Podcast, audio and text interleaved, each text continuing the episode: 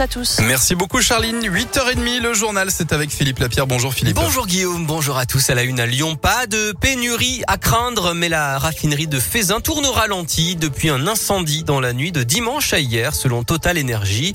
Le feu a été provoqué par une fuite d'hydrocarbures. Il a été rapidement maîtrisé par les pompiers du site. Il n'y a pas eu de blessés. Défendre les acquis sociaux, augmenter le SMIC et les salaires, abandonner les réformes de l'assurance chômage et des retraites, interdire les licenciements. Voilà quelques-unes des revendications de l'intersyndicale qui lance aujourd'hui son premier appel à la grève nationale depuis la rentrée. Une manif est prévue à Lyon à 11h entre la manufacture des tabacs et la place Bellecour. Une saison de tolérance pour les voitures mal chaussées. Les chaînes, pneus neige ou quatre saisons deviennent obligatoires dès le 1er novembre dans 48 départements, dont le Rhône, l'Ain, l'Isère, la Loire, la Savoie ou la Haute-Savoie. Mais il n'y aura finalement pas de sanctions cet hiver si vous n'êtes pas en règle. C'est ce qu'a indiqué hier le ministère de l'Intérieur. Alors serez-vous équipé quand même dès cette saison? C'est la question du jour sur radioscoop.com. Les réseaux sociaux fonctionnent à nouveau normalement aujourd'hui après la panne géante qui a touché l'ensemble des applications du groupe Facebook hier, Facebook mais aussi WhatsApp, Insta ou Messenger.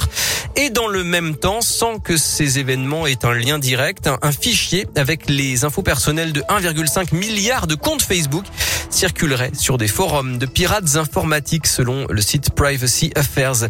Autre fuite de données personnelles sur les réseaux sociaux, celle dont a été victime la mairie de Givor. Une enquête a été ouverte et une plainte a été déposée la ville explique que c'est dû à une faille informatique. Les données ont été diffusées par des personnes malveillantes et anonymes. Les familles concernées ont été contactées. Deux ans et demi d'enquête, 6500 témoignages, près de 3000 religieux soupçonnés depuis 1950.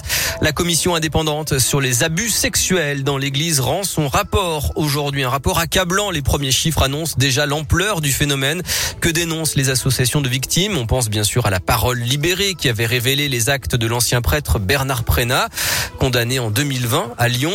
La Fédération France Victimes s'est chargée de recevoir les appels des victimes et de leurs proches. Olivia Mons en est la porte-parole.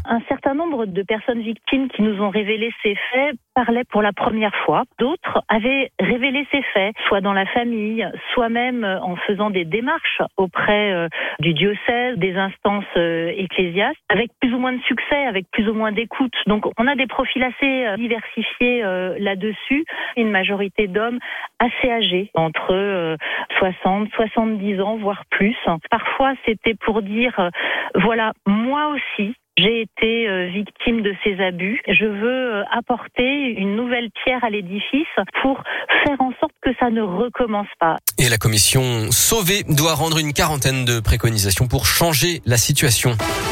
En foot, le début de la phase de groupe de la Ligue des champions féminines, le déplacement de l'Olympique lyonnais à Akens, en Suède, à 18h45, avec le retour de la Norvégienne Ada Egerberg pour la première fois après une absence de plus de 20 mois.